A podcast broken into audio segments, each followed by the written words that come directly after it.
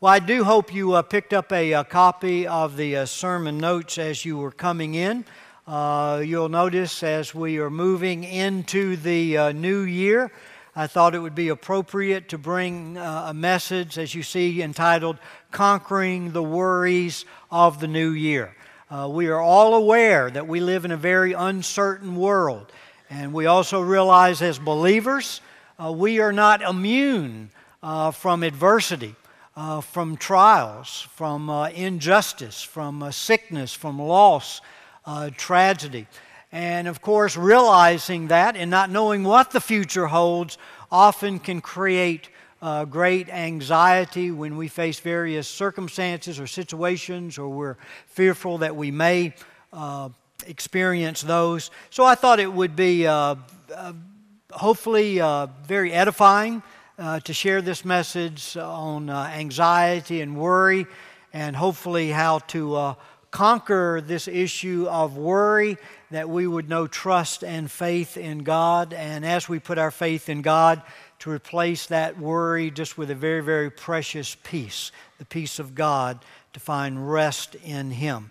So just follow uh, right uh, through with your uh, sermon uh, notes. I trust this will be a very uh, practical message, especially the uh, uh latter half of the message on the backside, where we'll look at the very practical uh, points that we need to follow truths to know victory in this area. But look at uh, the definition of worry there, that very first part of your sermon notes.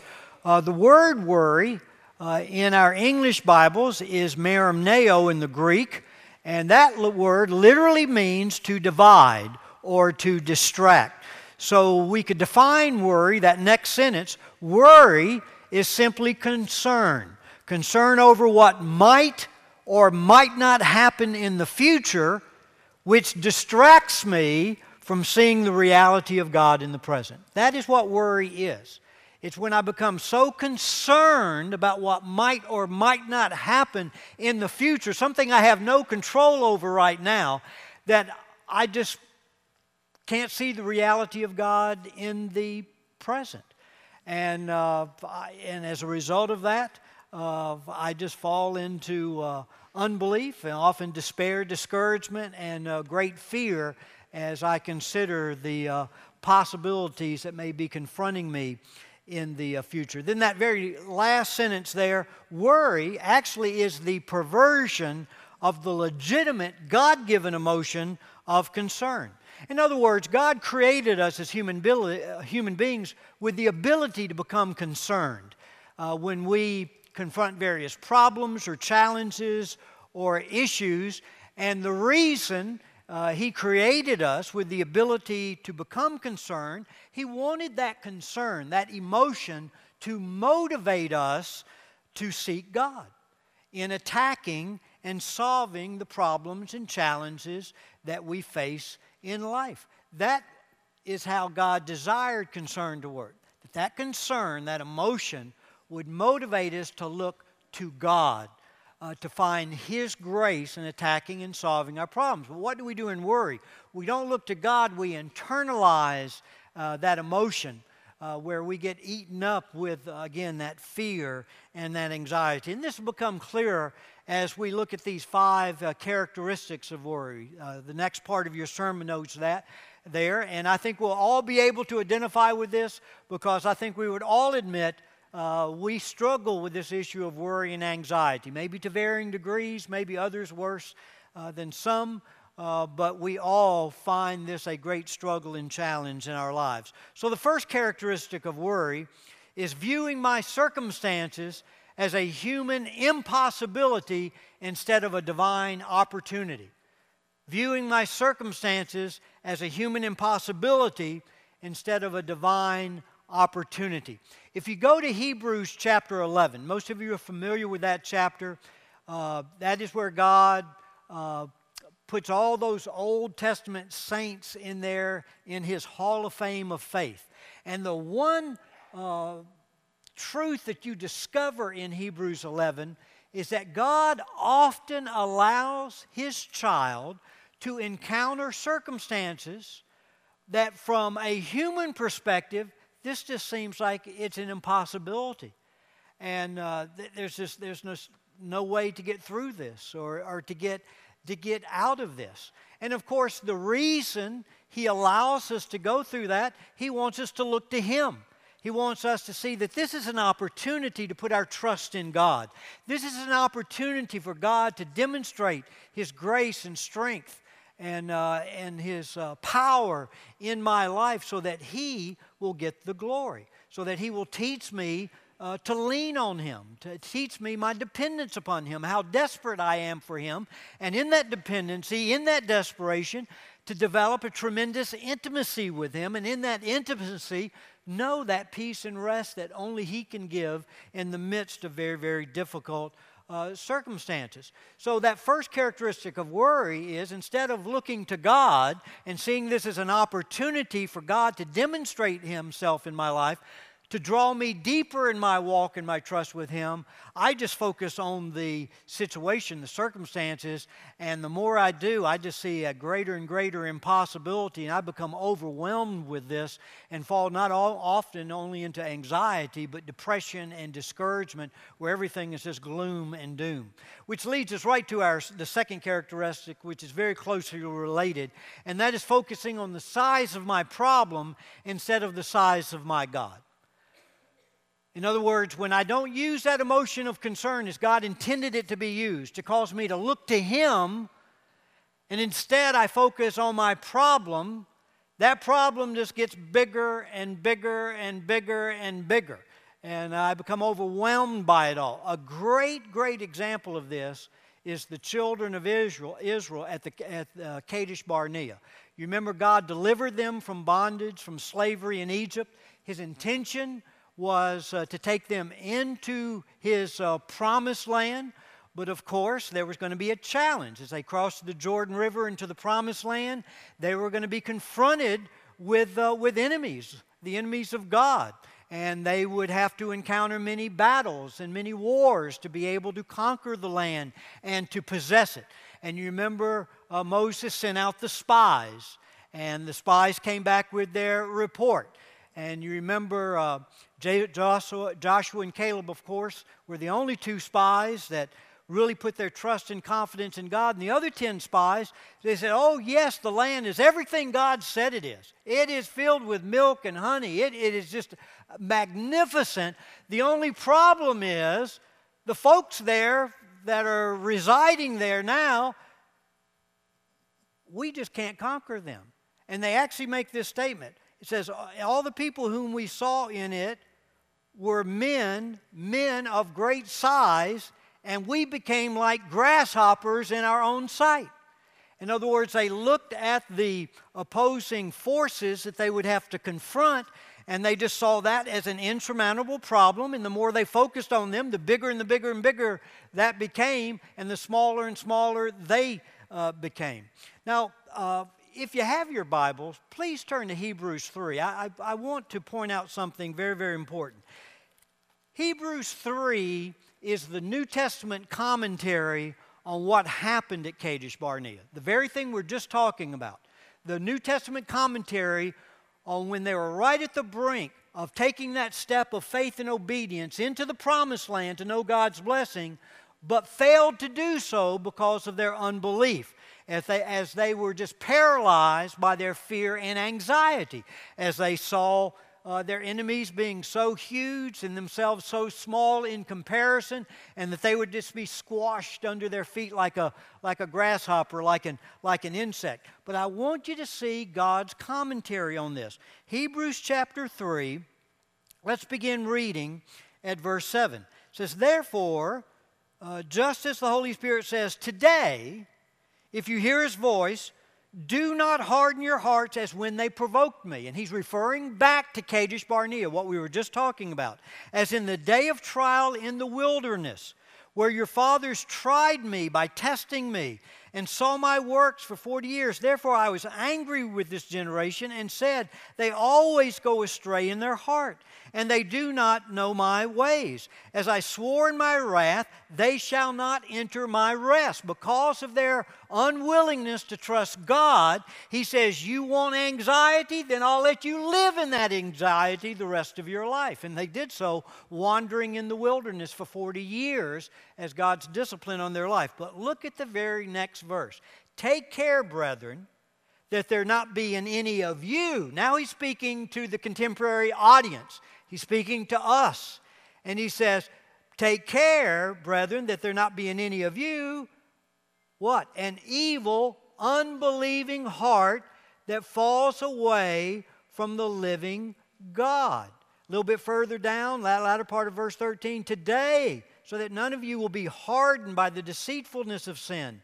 Uh, look a little bit further down in verse 15, while I said, Today, if you hear his voice, do not harden your hearts as when they provoked me. Look at verse 16. For who provoked him when they uh, had heard? Indeed, did not all those who came out of Egypt led by Moses, and with whom was he angry for 40 years? Was it not with those who sinned, whose bodies fell in the wilderness? And to whom did he swear that they would not enter his rest, but to those who were disobedient? So we see that they were not able to enter because of unbelief. And then, chapter 4, verse 1 Therefore, now he's applying it to us. Let us fear if while a promise remains of entering his rest, any of you may seem to have come short of it. For indeed, we have had good news preached to us, just as they also, but the word they heard did not profit them. Why? Because it was not united by faith in those who heard it. Here's a simple point I want to make. And this is one of the biggest things we need to embrace in talking about worry that we're so often unwilling to do so. From God's perspective, worry is sin.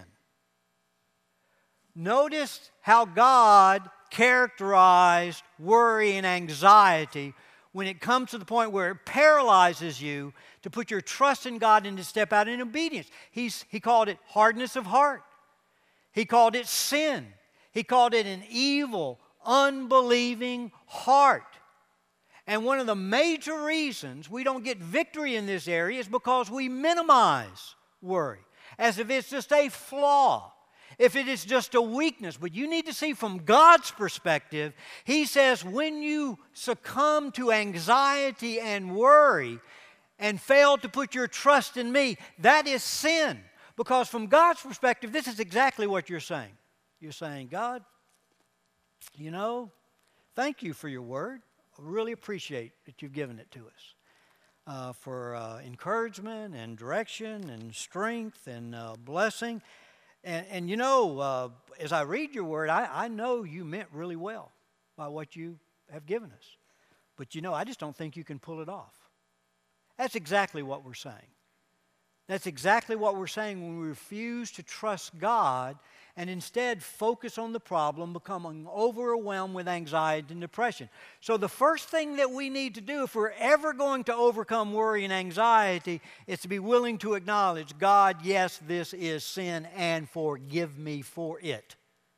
And not minimize it, not justify it, that this is just the way I am, this is my personality, or whatever it might be. No, God, at the root of my anxiety is a heart of unbelief that is refusing to put its trust and faith in you.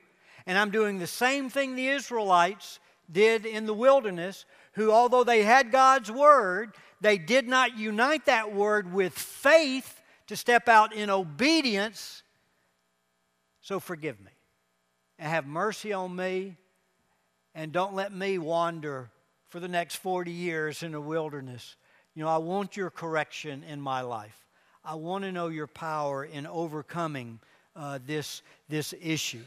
Uh, and then, very, very quickly, look at the third, fourth, and fifth characteristics of worry. Uh, the third, complaining about my inability instead of trusting God's ability.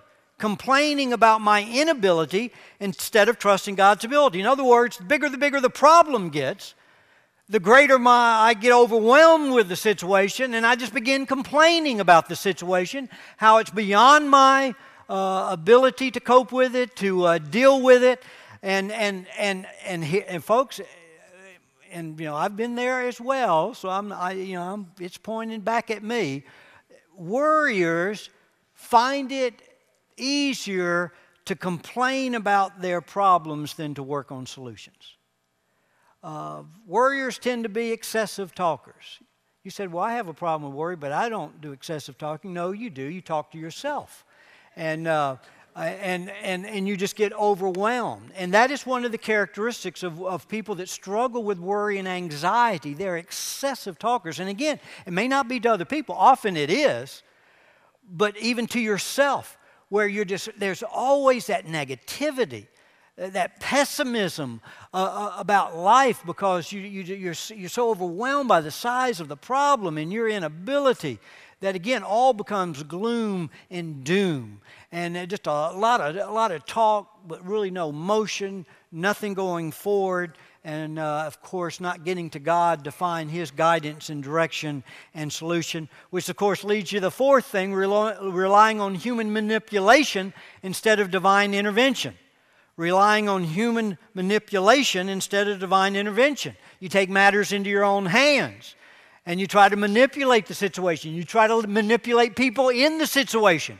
You develop a habit of telling little lies uh, to manipulate the situation and to try to get the outcome that you desire, whatever it might be, instead of putting your confidence and your trust to, for God to intervene in your situation and give you the guidance and the victory that you need. And then the fifth thing, complaining about what I do not possess instead of thanking God for what He's provided. So, worry fuels ingratitude in the human heart. Uh, as we uh, warriors, they focus on their problems, they, they focus on their inabilities. It all becomes gloom and doom. Uh, it's, it's always focusing on what they don't have, what, what, what, what they need and don't possess, and which, which makes them blind uh, to what God has given and His wonderful provision in their lives. So just look back over those five points, and, and I don't want you to miss the fact what God is attempting to do in your life when you confront difficult circumstances that could overwhelm you in anxiety. What God wants you to you do is say, no, wait a minute. This circumstance first is an opportunity for God to demonstrate His power, to teach me to lean on Him, to trust in, in Him. And God wants me, instead of looking at the problem, look at what? At Him, how big my God is, and that there's nothing too great for Him, nothing impossible for Him. And then that third point, instead of looking to my ability, look to God's ability for His strength to be perfected in my weakness. And instead of relying on my ways and my manipulation, to put my trust in God and instead of complaining about what I do not possess, thank God for what I do possess, surrender that to God, trusting as I do, God will make up the difference. And that's what we call grace. Amen? Amen. And that's what God wants to do in each and every one of our lives uh, instead of going in the other direction. Very, very quickly, and we'll do this quickly, look at the consequences of worry. The consequences of worry. Seven of them. First, uh, and this is taken from Matthew chapter 6. Uh, probably the greatest discourse on anxiety and worry than anywhere else in the Bible. Uh, and this is Jesus speaking himself. And the first thing that Jesus says is that worry divides my allegiance to God. Uh, most of us uh, have seen this statement, but we take it out of its context. In the context, Jesus is addressing worry and anxiety, and he says, No man, no one, or no man can serve two masters. In other words, if you're struggling with worry, the first thing you need to realize it is a clear indication that you're not trusting in God alone.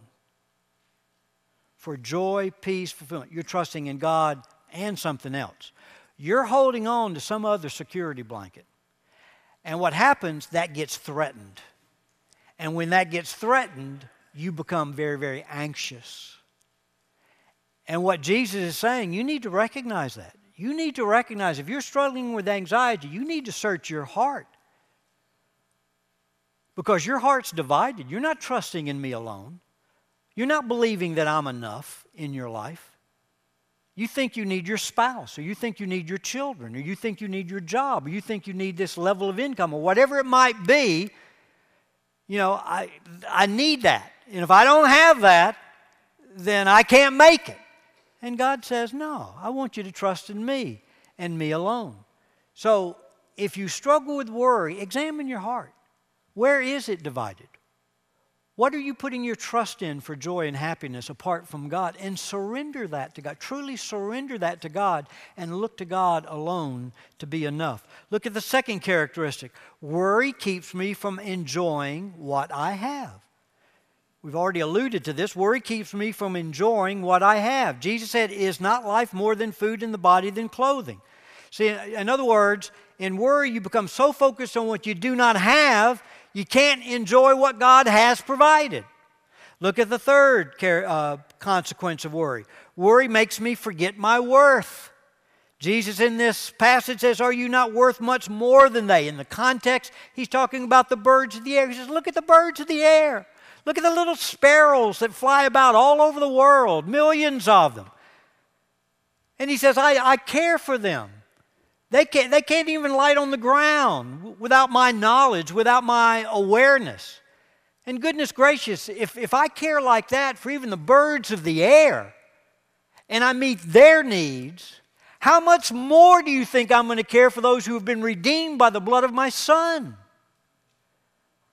And see, a person that gets eaten up with anxiety and worry, they totally can't see their worth in the eyes of God, how valuable they are to God, how much God loves them. And again, like I said, it's not just anxiety, but they fall into depression. This wears on them. Look at the next thing. Number four, worry is completely useless, and it is useless. Think, just examine your own life. What has worry ever produced in your life in terms of good and benefit? Uh, Jesus said in verse 27 Can any of you, however much he worries, make himself even a few inches taller? And you can put anything there. Worry doesn't produce anything, it just, it just produces a lot of heartache. Number five, wor- worry weakens my faith. He says, Oh, men of little faith. And without faith, it's impossible to please God. That takes us to the sixth point. Worry is characteristic of the heathen. Jesus said, Hey, why be like the heathen? For they take pride in all these things and they are deeply concerned about them. In other words, Jesus saying, You know, a child of God can walk in life as if they're an unbeliever. Because when you get up and eaten up with anxiety, when you're walking in unbelief, refusing to trust me, not stepping out and obeying me, there's really no difference between you pragmatically than, than an unbeliever. And he's saying this should be a great reproach on you. This should be bring great shame on you and motivate you to turn to me to get this thing turned around. Where you honor me with your faith, you honor me with your trust because I'm worthy of that trust, I'm worthy of that faith, and you can uh, count on me. I've said many times, uh, I, I can't think of anything that would more pain and grieve my heart than one of my children looking in my face and saying, Dad, I just don't think I can trust you anymore. And that's exactly what we're saying to God when we succumb to worry and anxiety. That's what He sees. His child is saying, You know, I just don't think I can trust you. And that pains him, that hurts him, that grieves him. And then look at that seventh truth worry puts my focus so much uh, to tomorrow's uncertainties that I neglect today's responsibilities. It's one of the most devastating effects of worry that I become so focused on tomorrow's uncertainties and I'm so consumed by that, I have no energy to deal with today's responsibilities. And then what happens? Things just begin to pile up. And now you got this mountain of work that, that you're behind in because you've been so anxious you haven't been able to think straight and you haven't really been able to engage yourself in the responsibilities that God has given you today. I love this quote by Corrie ten Boom. It's very, very true. She says, Worry does not empty tomorrow of sorrows, it empties today of strength. And that's very, very true. empties today of strength. Now, this is the heart of the message right here how to bury worry before worry buries you. And uh, the primary passage we're going to look at is uh, Philippians 4. I gave you the verses, I didn't tell you where it's found, uh, but that is uh, what you have uh, written in your notes there. Uh, is Philippians 4, verses 4 through 9. So uh, follow along with me as we read these verses. And you'll notice in, in caps, I have five phrases found in these verses. And those five phrases are going to comprise the, next five points in your sermon notes, which are the five steps we need to take in obedience to God. Uh, you know, it's not some magical formula. We're just laying out what God's Word tells us we need to do in terms of trust and obedience to bury worry before it buries us. So uh, follow along as we read this. Rejoice in the Lord always. Again, and I will say, rejoice. Let your gentle spirit be known to all men. The Lord is near. Be anxious for nothing. But in everything, by prayer and supplication with thanksgiving, let your requests be known to God. And the peace of God, which surpasses all comprehension, will guard your hearts and your minds in Christ Jesus. Finally, brethren, whatever is true, whatever is honorable, whatever is right, whatever is pure, whatever is lovely, whatever is of good repute, if there is any excellence, and if anything worthy of praise, dwell on these things. The things you have learned and received and heard and seen in me, practice these things, and the God of peace will be with you. So, now the next five points in your sermon notes, and the, the, the, this is God's truth in terms of overcoming, bearing worry before it bears you, to rejoice in the Lord always. Let your gentle spirit be known to men. Let your requests be known to God, to dwell on these things, and then to practice these things. So look at that first point. Rejoice in the Lord always. And I like, He knows us, He knows our human hearts and our struggle. He feels a little need to repeat this, and He says, What? Again, I will say, rejoice. In other words, don't miss this. Rejoice, rejoice, rejoice. Uh, and look at the application in your sermon notes, that next uh, statement. When circumstances concern you, develop the habit of immediately turning to God by making a conscious choice to rejoice in God's presence, God's promises, and God's providence.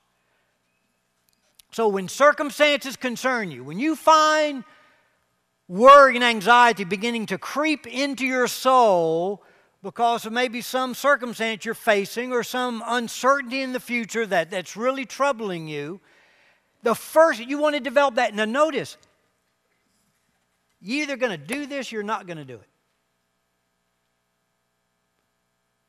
You're either going to obey at this point or you're going to disobey at this point. You're either going to believe or you're going to fall into unbelief at this point. The choice is yours. And the first step in bearing worry before it buries you is to develop a habit. And circle that word, a habit. This is something that you want to do over and over and over again. You might be dealing with a situation that's so difficult and the struggle is so great. You're, you're going to have to practice this first step maybe 30 times in, in a single day.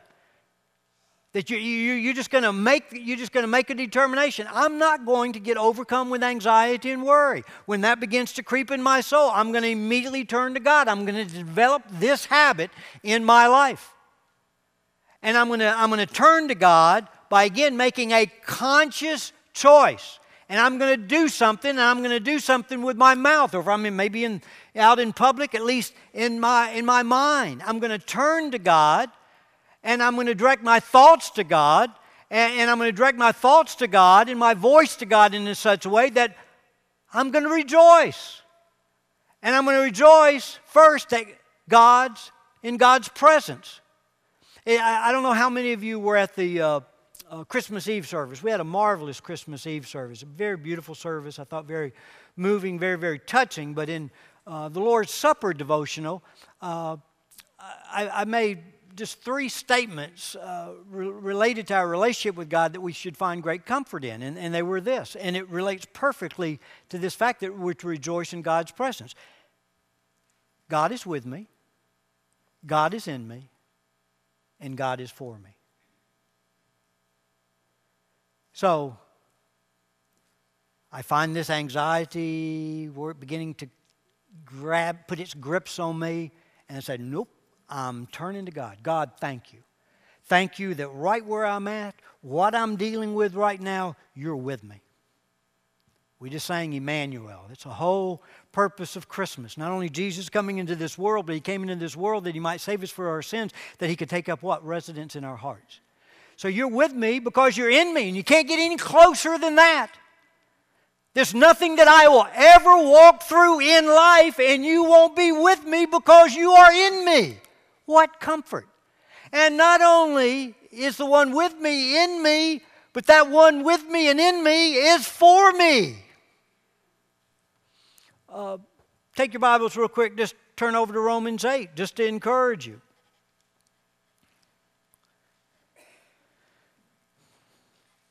We alluded to this in the Lord's Supper service the other night, but if you were there,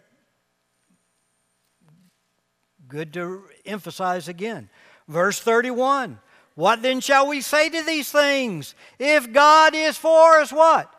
Who is against us?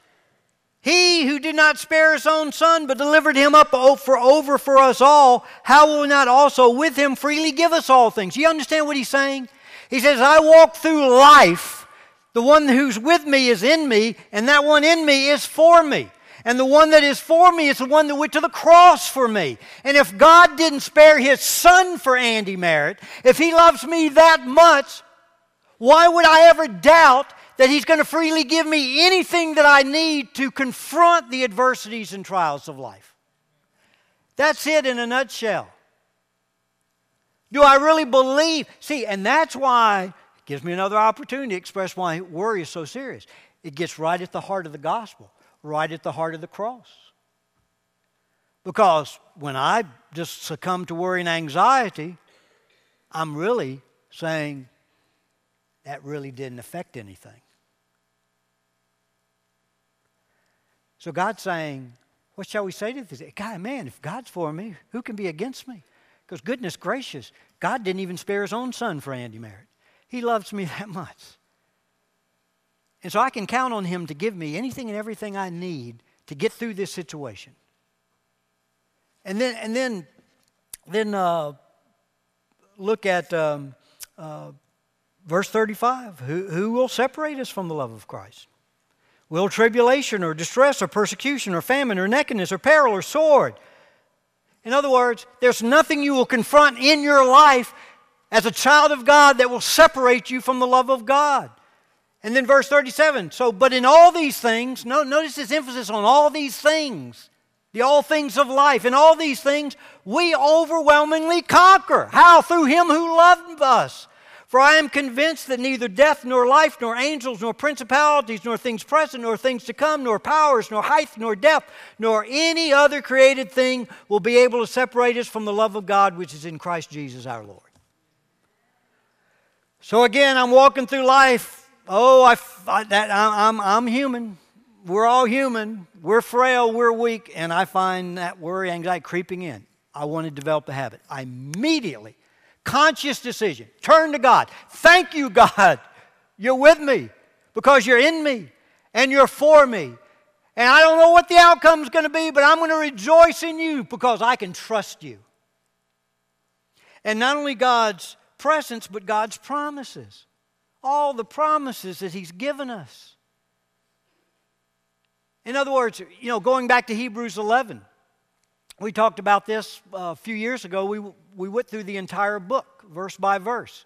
And when we came to Hebrews 11, we said what you basically see there is that God does allow us to hit those situations that are very, very difficult where we have a choice.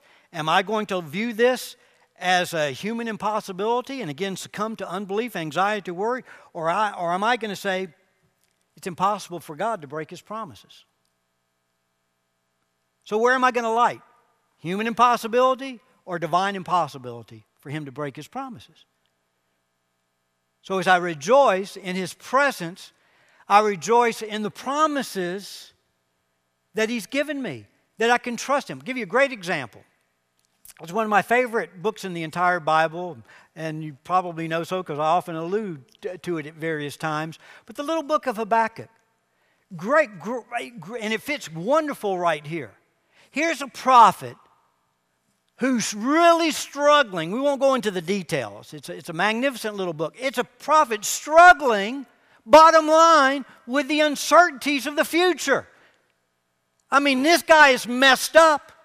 He's anxious. He's worried for the nation because he's seeing this Babylonian empire with its magnificent force, great world power, about to invade. And he doesn't know what the future holds. He doesn't know what the future holds for himself. And he's struggling. I mean, and at least he's honest. Because he does something that very few of us do. We'll, we'll get eaten up with anxiety inside. We'll complain to everybody around us. But at least he had the guts to take his complaint right to God. I mean, he took it right to God. He said, God, I don't get you. I mean, read it. I mean, it's strong. He says, God, I don't think you're fair. I don't think you care. And he's struggling. So you go to chapter 2, God basically answers him. And as I've shared many times from this pulpit, in most of life's trials and difficulties, God doesn't give us explanations, He gives us promises. And the reason He does that is because He's committed to developing our relationship with Him, to developing our trust and faith in Him. And that's why He doesn't give us all the answers. That's why He doesn't give us explanations. He says, Can you trust me without an explanation? And that's what He does with Habakkuk. He gives him three promises. He says in verse 4, chapter 2, Habakkuk, the just will live by faith. Will you believe me, Habakkuk? Although you can't trace my hand right now, you're very perplexed with the pain. Are you willing to trust me even in the perplexity, even in the pain? And then you go down to chapter uh, verse 14. He says, Here's a promise, Habakkuk. You don't know what the you don't know what the future holds. And it does look dark, and it does look pessimistic, and it does look very gloomy. But I give you this certainty you can nail it down. This earth will be filled with my glory. In other words, what he's saying is the outcome is, is certain. I win. In other words, God wins. And so, therefore, Habakkuk, don't you think the best place for you to do would be stay would be at my side, trusting me, placing your confidence in me? And then the very last verse of the chapter is a very, very precious one. He says, he says, Habakkuk, would you just be silent? Would you just shut your mouth and realize that I'm still on the throne? And it's, and it's a beautiful, that, that, that verse is very beautiful. In the Hebrew text, the, the, the, the, um, the, the Hebrew language is thought of a parent comforting a child. It's not God being rude or angry with Habakkuk. It's, it's this sort of this connotation. Habakkuk, hush. Hush. It's okay. I'm with you. I'm for you. Trust me, because the, in the end, the outcome's going to be good, because everything I do is good. It re- will resound for my greater glory and your greater good and the good of my people. I'm on the throne. Trust me. So you rejoice in God's presence, you rejoice in God's promises, and you rejoice in God's providence. And what I mean by God's providence is God leads us in very mysterious ways. You, you can't put God in a box. So it comes down, can I really rejoice in Romans 8 28 that God causes what? All things to work together for my good. Not that God causes everything that happens, He doesn't. There's a lot that happens in this world that God never intended because God is good, He hates evil. But He gives you, as a child of God, this guarantee I won't let anything happen in your life, good or bad, unless I know I can eventually work it for your good and my greater glory. Will you believe me? Will you trust me? So that's what I mean by deliberately turning to God and rejoicing. Rejoice in His presence, rejoice in His promises, rejoice in His providence. Look at the next point. Let your gentle spirit be known to all men. It's in verse 5. That word gentle is an interesting word. It, it's not the, uh, the word for uh, meekness. It, the word, it's very difficult to translate, but it, it, means like to be gracious. It means to be reasonable. It, it's, it's forbearance. It's a word that's used as we relate to other, other people. And so here's the point of application here. When conflicts create anxiety and tension, and often that is at the heart of our anxiety and tension, conflicts with other people, show forbearance to others by surrendering to God your rights and expectations and rely on God's power to show forgiveness and kindness. So, show forbearance to others by surrendering to God your rights and your expectations in this relationship, or whatever it might be, with this individual, and then rely on God's power to show forgiveness and kindness. See, you first got your circumstances, and that's sort of what we talked about in that first point. In terms, but in those circumstances, it even complicates things because there's people in those circumstances. And you're never going to overcome worry and anxiety until you get this truth down right here. Here it is. Again, God's in control.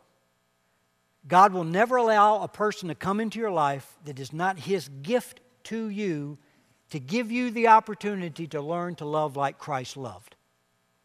And the more difficult the person, the greater the opportunity to learn to love as Christ loved. And that's the point here. In other words, the first thing is what? Turn to God. Rejoice in Him, His presence, His promises, His providence. And then the next thing I want to do, I want to look at what I'm dealing with and who are the people related to this. And as I identify those people, instead of trying to run, retreat, throw something at them, curse at them, smack them in the face, whatever it might be, I say, God, thank you for this individual or these individuals.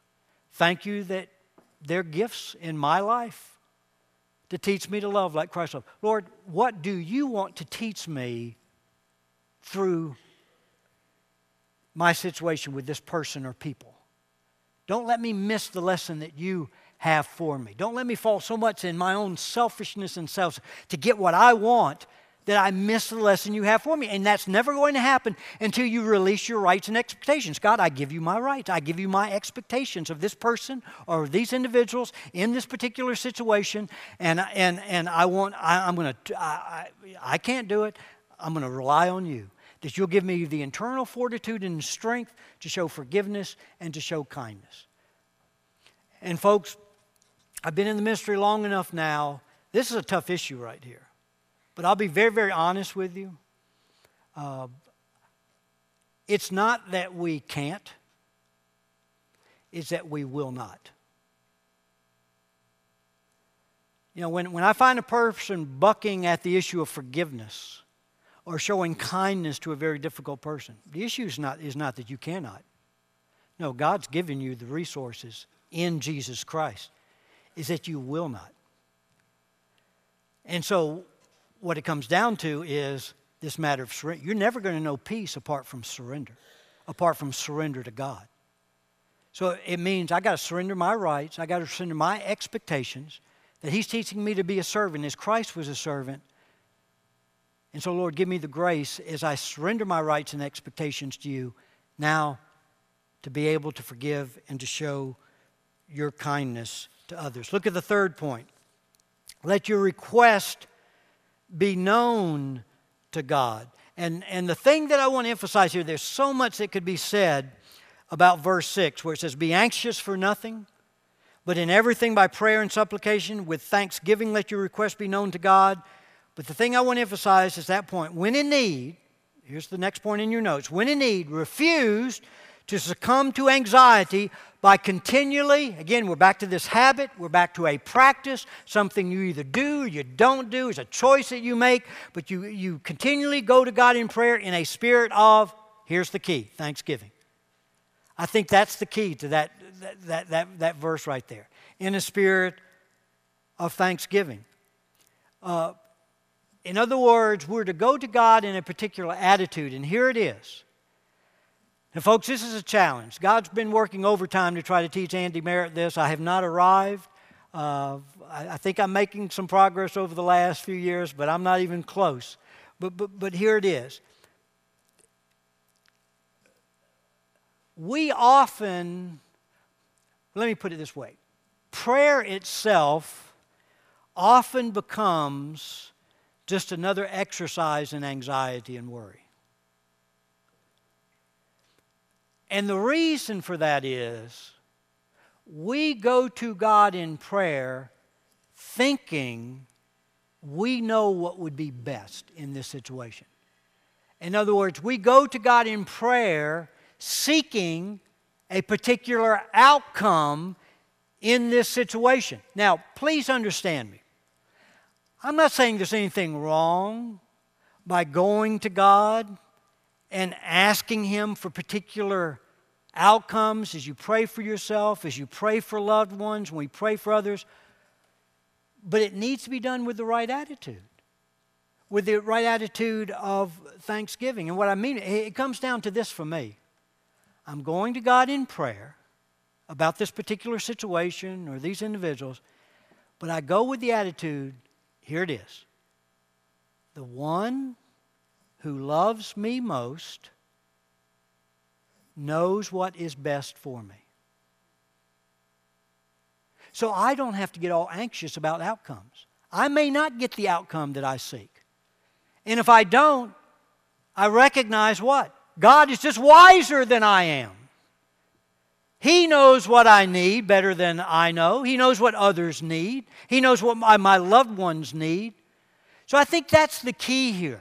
And that's why he sa- I think he says in the next verse, and the promise is in the peace of God. If you do this, the peace of God, which surpasses all comprehension, will guard your hearts and your minds in Christ Jesus. So I go to God as I, as I wrestle with these circumstances, as I wrestle with this issue of anxiety, and I say, I'm not going to succumb to this emotion. I'm going to keep my eyes on God, rejoicing on Him, surrendering my life to Him to learn the lessons that He has for me, and I'm going to trust that the one who loves me most knows what is best for me. So I don't have to get all turned up about getting a particular outcome. I can leave that to God. Amen? I can leave that to God. Now, notice what that does. Here's the most beautiful thing about it all. If I can really leave the outcome in God's hands, trusting Him, now I'm finally free to focus on Him. Getting to know Him, getting to love Him, experiencing His love for me being taken deeper into an intimacy with Him. Look at the fourth truth. Dwell on these things. Verse 8. What are the things that we're talking about? Look at verse 8. You see it printed out there up earlier in your notes. Finally, brethren, notice whatever is true, whatever is honorable, whatever is right, whatever is pure, whatever is lovely, whatever is of good repute, if there's any excellence, if anything worthy of praise, notice anything worthy of praise, dwell on these things. And here's the point get it down in your notes. Replace worried thoughts with worthy thoughts by meditating on Scripture. Replace worried thoughts with worthy thoughts by meditating on Scripture. In other words, when I, when I find I'm being attacked by anxiety, by worry, by, by, by, by, by panic, okay, I'm under attack. Where do I want to go? I want to get to God. And the ammunition that He's given me to fight that off is His Word, is His truth. So I take my mind off the problem, off the issue, and I put them on His Word to find strength, to find comfort there. And you've heard me share this many times from the pulpit. It begins by memorizing Scripture, and don't get hung up with that. You say, Well, I can't memorize. I think you can memorize, but don't even get hung up on that. Just get in a passage and begin to meditate over that, begin to observe it. What is it saying? Where the what promises are, are in this portion of Scripture for me? What do I learn about God in this portion of Scripture? And then as you as you memorize it or you, you begin to ponder it and you probe it and you're observing it, you're looking at it, then you ask, you have to personalize it. Well, what are the implications on my life? How would, how would this passage be lived out in my life? Is there a, a promise that I'm, I'm, I'm to trust God for? Is there some area of praise for who God is or what He's done for? Is there something I need to correct in my life from this passage? Some area of repentance? It, it could be a million different things. So you, you, you focus on the passage and then, and then you ask yourself, okay, What's in this for me? How can I personalize this? What are the implications? And then the next step is what? To actualize it, to apply it, to step out in obedience and obey what you're seeing there. If, if, if you know, uh, you all got your devices, right? Start using those devices for something good. I mean, you know, uh, you have that on you. I mean, now y'all know I'm an ignoramus when it comes to technology. For the, those of you that do not know, your pastor does not even own a cell phone. And I never planned to own a cell phone. And uh, I have nothing, you know, I'm not saying there's anything evil in and of itself, not at all. Just for me, I find them too, too distracting. And, uh, but, but use them for good. I mean, program those, those phones when you're walking through life. I mean, and, and, you can pull that thing out and pull up a scripture passage that you're, that you're looking at, where again, you're turning your mind off the anxiety, off the problem, and putting it on God. That's what we're talking about here. And then the fifth thing, he says, practice these things.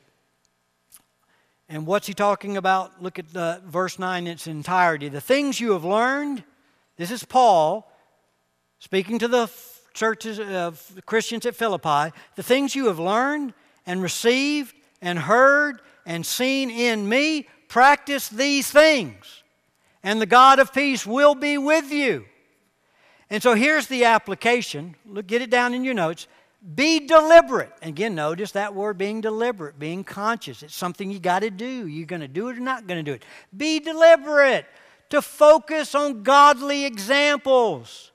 Read Christian writings and listen to biblical teachings and sermons and then practice the lessons learned.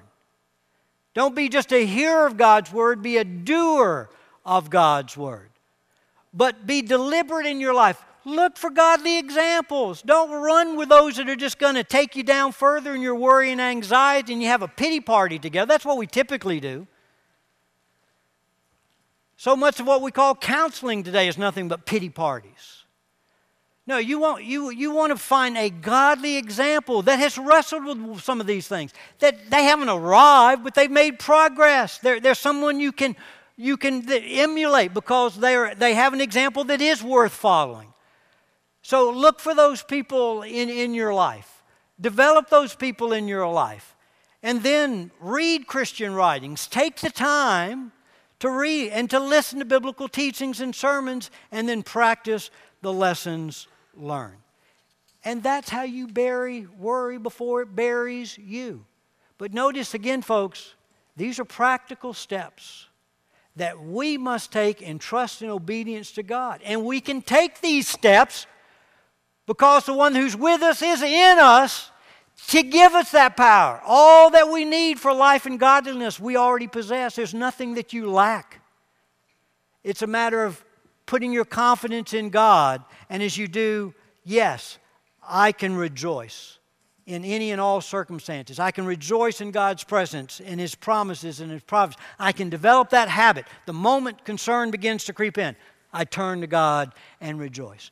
I examine the situation. Who are the people in this situation with me? Releasing my rights and expectations. That God, you want, they're your gifts to me to teach me to love, to learn forgiveness, to learn kindness.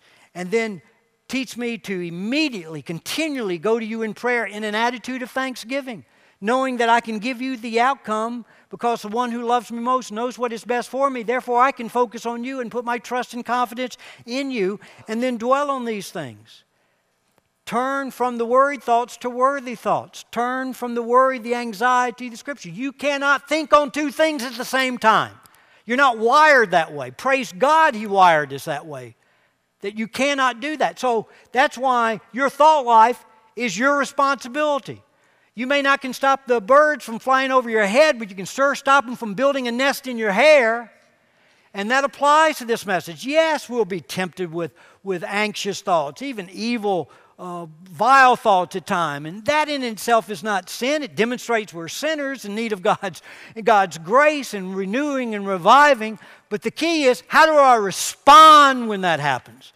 And the way God wants me to respond is to immediately turn away from that. Nip it in the bud immediately and turn and meditate on the Scriptures.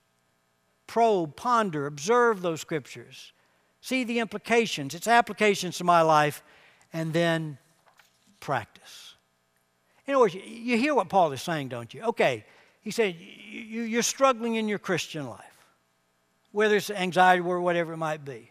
Think of any realm in life. What do you typically do? You look for the expert in the field. Whether it's in any area of work or employment or athletics, coaching, you know, you're looking for people that have lived lives worthy of emulation. And you want to learn from them. And you want to practice the things that they can teach you.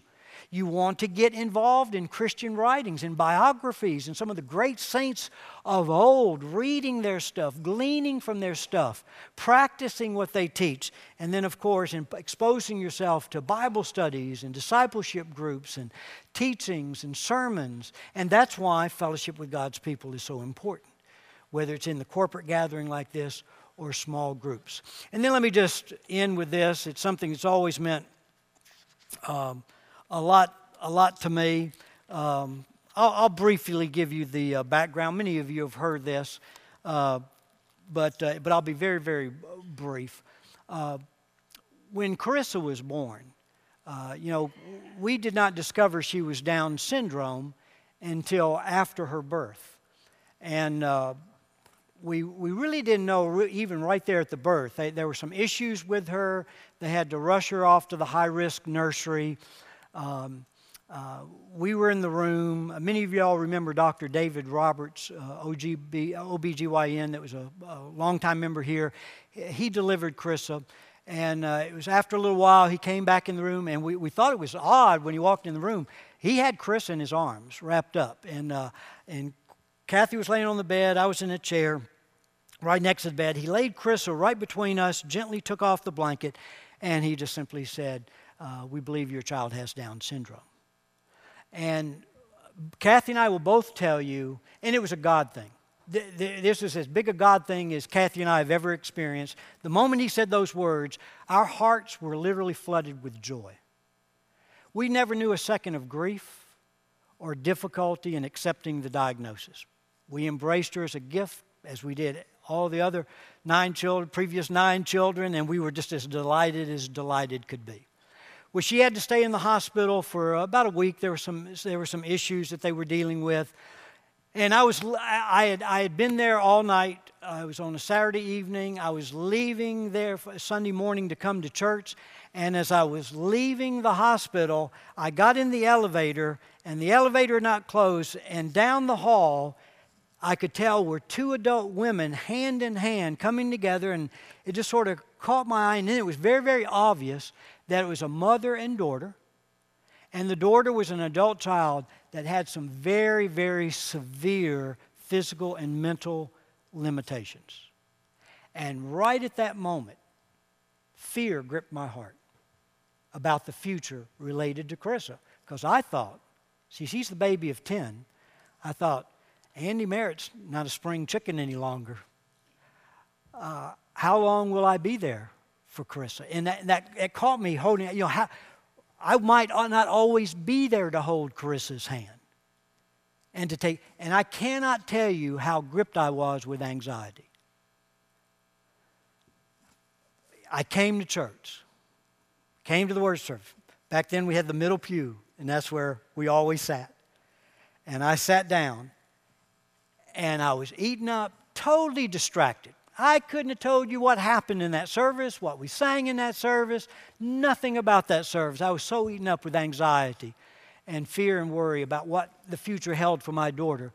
And then the choir got up to sing prior to the message.